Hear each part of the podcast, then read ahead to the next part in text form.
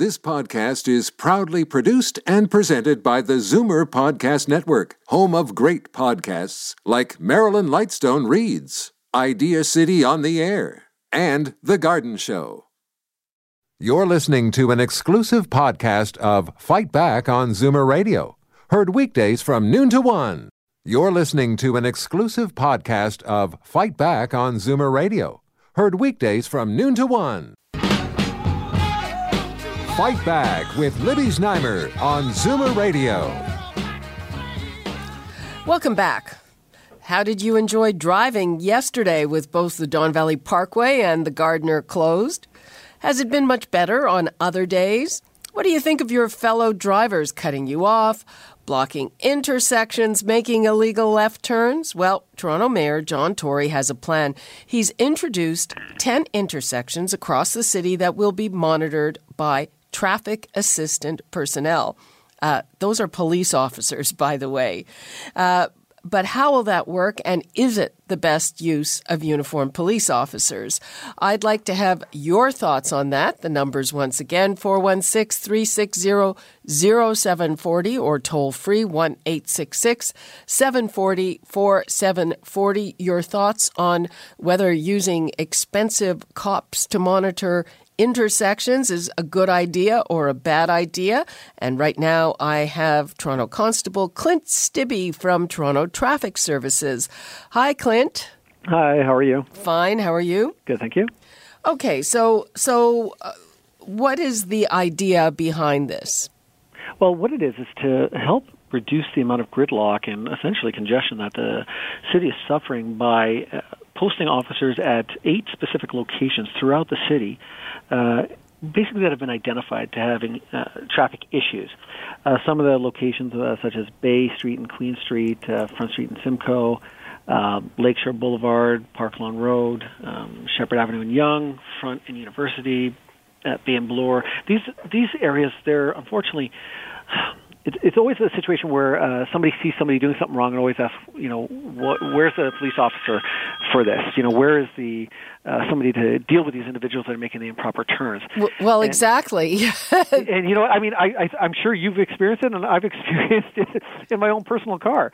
So the problem is, we have uh, a lot of roadway that we have to deal with. Well over, I believe it's uh, almost 7,000 kilometers, actually 6,500 kilometers of roadways in the city of Toronto. Those roadways, unfortunately, we cannot be policed all the time. We cannot watch everybody, and that's where the community has to work together by following all the rules. Unfortunately, a lot of individuals don't do that. They address uh, they're driving as if they're uh, on their own private island. They can pretty much do what they want. Okay, let me let me ask you a question though, and that has to do with those left turns. Yeah. So. Uh, I, uh, on my regular routes, there are a number of uh, of streets or uh, where a left turn is perfectly legal, but there is no advance green, and the cars going straight will not let you turn left. And if, if it's about to turn yellow, they'll speed up and go through the intersection. And if you didn't kind of do it, uh, what I'm assuming is illegally, uh, you wouldn't. Nobody would get through a left turn like that. Now you understand uh, an illegal left turn is referring to a location where you cannot make a left turn. Period. Oh, okay. Yeah, no. yeah, yeah. So if an individual moves into an intersection where they're, let's say, tied up in the intersection, waiting for the person to make, or sorry, waiting for traffic uh, to open up a gap or whatnot, so vehicles that are being caught in the intersection either at that point or uh, perhaps uh, traffic for let's say we'll use typically a let's say a southbound roadway that's backed up.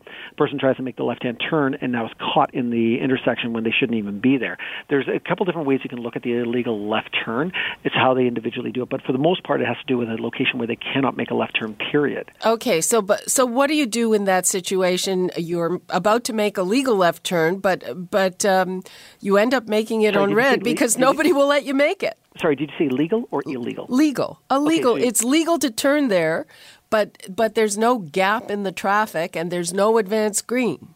Well, then you know you have a requirement under the Highway Traffic Act to clear the intersection and uh, as soon as practicable. Now, being stuck in the intersection means you're going to be stuck there, period, sitting.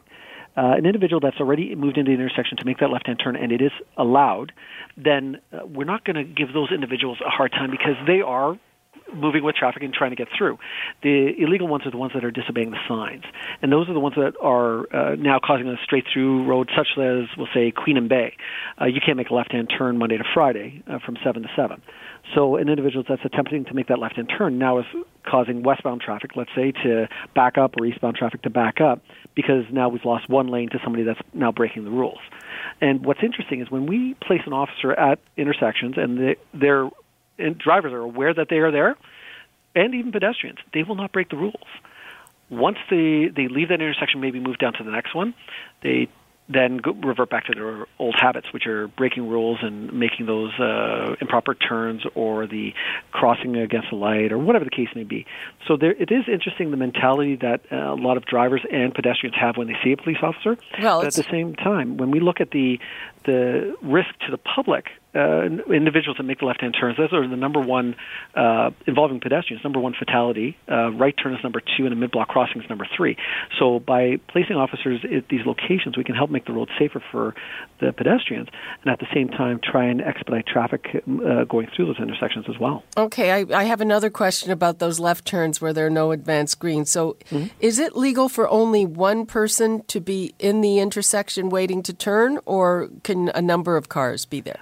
It would depend on the size of the intersection. Uh, reality is, if the light starts to change and you're behind the marked line, you actually should not be crossing it. So the vehicles that are still in the intersection should be allowed to clear. What's interesting, though, is you're talking stri- strictly about the car side, but keep in mind the pedestrian side. A lot of times when the countdowns begin, the countdown purpose is for the pedestrians to clear off the roadway. What that'll do is any gaps in traffic, because the way the lights are set up, they are sequenced. There should be gaps in traffic. In most cases, there are. But the individual that now is trying to make the left-hand turn has to deal with the pedestrians that are now running across the street when they shouldn't be. When in reality, that countdown period is for clearing the intersections. It is for allowing traffic to move. The problem is they get held back because of pedestrians that are breaking the rules. Yeah, n- never, never mind uh, pedestrians darting in and out of traffic. Exactly. so I'm going to give the numbers out again 416 360 0740 or toll free 1 740 4740. I'm on the line with Constable Clint Stibbe about new measures that are going into effect in a week, and that is cops at eight major intersections to make sure that people don't drive illegally, and hopefully this will ease some traffic and congestion. Uh, I'd like to hear what are some of the things that you've been seeing in those intersections, and uh, do you have any questions about it? So, uh, Constable Stibbe, um, do you think this is a good use of cops? Uh, you know what? Absolutely. Anything that makes our roads safer is uh, a positive for everybody, not just uh, for the pedestrians, but for the cyclists and the drivers as well. But we need to keep in mind that there are eight areas that have been identified uh, during peak periods uh, throughout the city.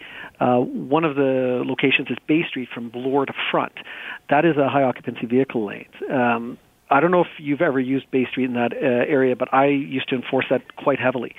And the mentality of the individuals uh, using the HOV lanes, they shouldn't be there, and then they think that they can justify why they're there because they maybe had two or three people in the car. When the reality is, only bus, bike, and taxis are permitted, uh, as well as bicycle and motorcycle, are permitted in that particular lane.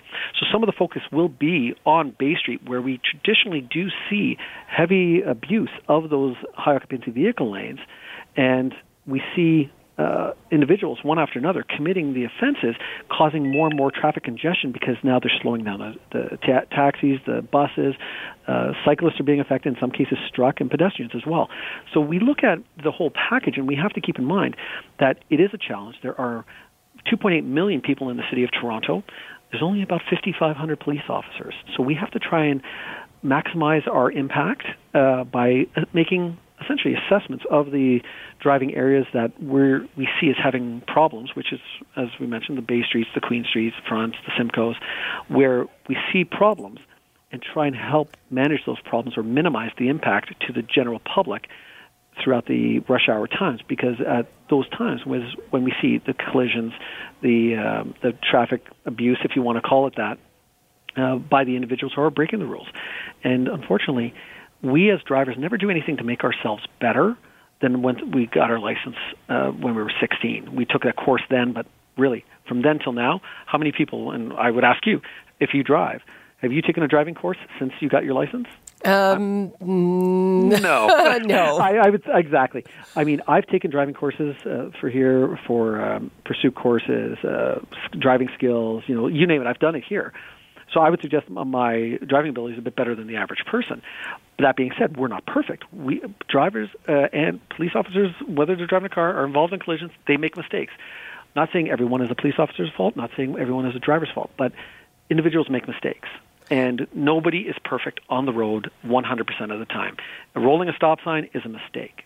Uh, you know, taking your eyes off the road because to talk to somebody in the back of your car because maybe something was spilled is a mistake. So we have to keep in mind the laws were designed to make the road safe. The problem is drivers or the public only follow those laws to what works for them. And this is where unfortunately, the enforcement aspect and the monitoring aspect has to come into play in order to make people more accountable for what they do. Uh, I have a final question, uh, Constable. Okay, so this is a pilot project mm-hmm. that's going to go for four weeks in the summer, four weeks in the fall. Now, we saw with the previous measure that, uh, you know, we saw okay, uh, cars were towed if they were doing uh, bad things during rush hour, stopping, and that worked for a while. And as soon as that stopped, the behavior went back to the same as what it was before. Yeah, unfortunately, it is uh, individuals who are taking advantage of uh, of situations as they present themselves, where they would be uh, less likely when they know, quote unquote, they know that the officers are there.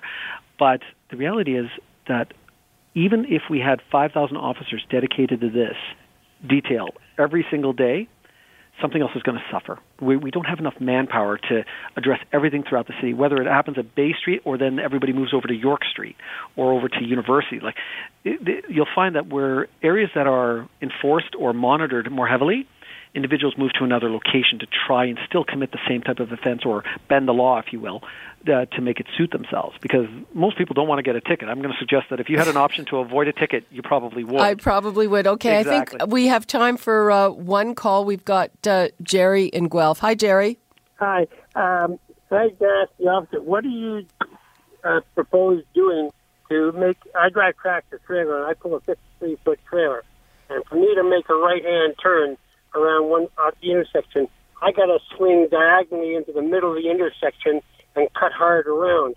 And there's always some idiot in the car that decides he wants to come up my inside and becomes the the cream of a graham cracker. Yeah, Exactly. And, uh, I find cyclists and bikes doing the same thing. But it, what it boils down to, when we, that is, is, a perfect example. You have your right signal on. I know if I see a tractor trailer needs to make a right-hand turn, I will adjust to allow that vehicle to make that right-hand turn.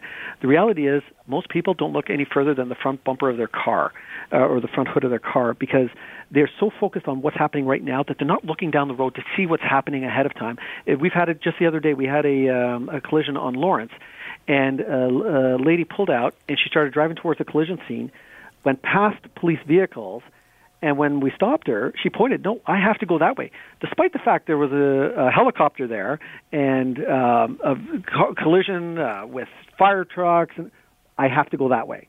There's a perfect example that this was not new. This was not a surprise. You could see it from several blocks back, but individuals are not looking that far down and cannot adapt to a change in environment. And you have two types of individuals in the vehicle ones that can and those that cannot adapt or change their routes as needed. And are they, uh, I've, are I've planning it. on doing some other streets other than Bay Street in the, in the near future? Oh, yeah, there's uh, there's a, there's a list of uh, eight streets uh, which you can probably find online. Uh, Constable St- Stibbe uh, announced them. Yep.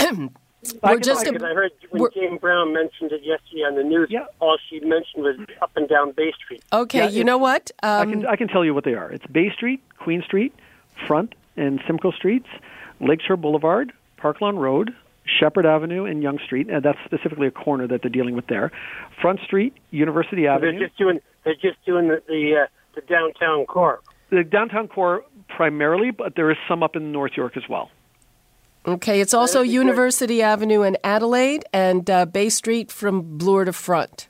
Yeah, I'm glad you happened to mention about some of your fellow officers because being on the road all the time, and it irritates me to no end when I watch an officer put his roof lights on, do a U-turn around an island, and then turn his lights off and turn into a, a coffee shop or, or just go down the road uh, just, uh, at normal speed and using his lights just to make the turn.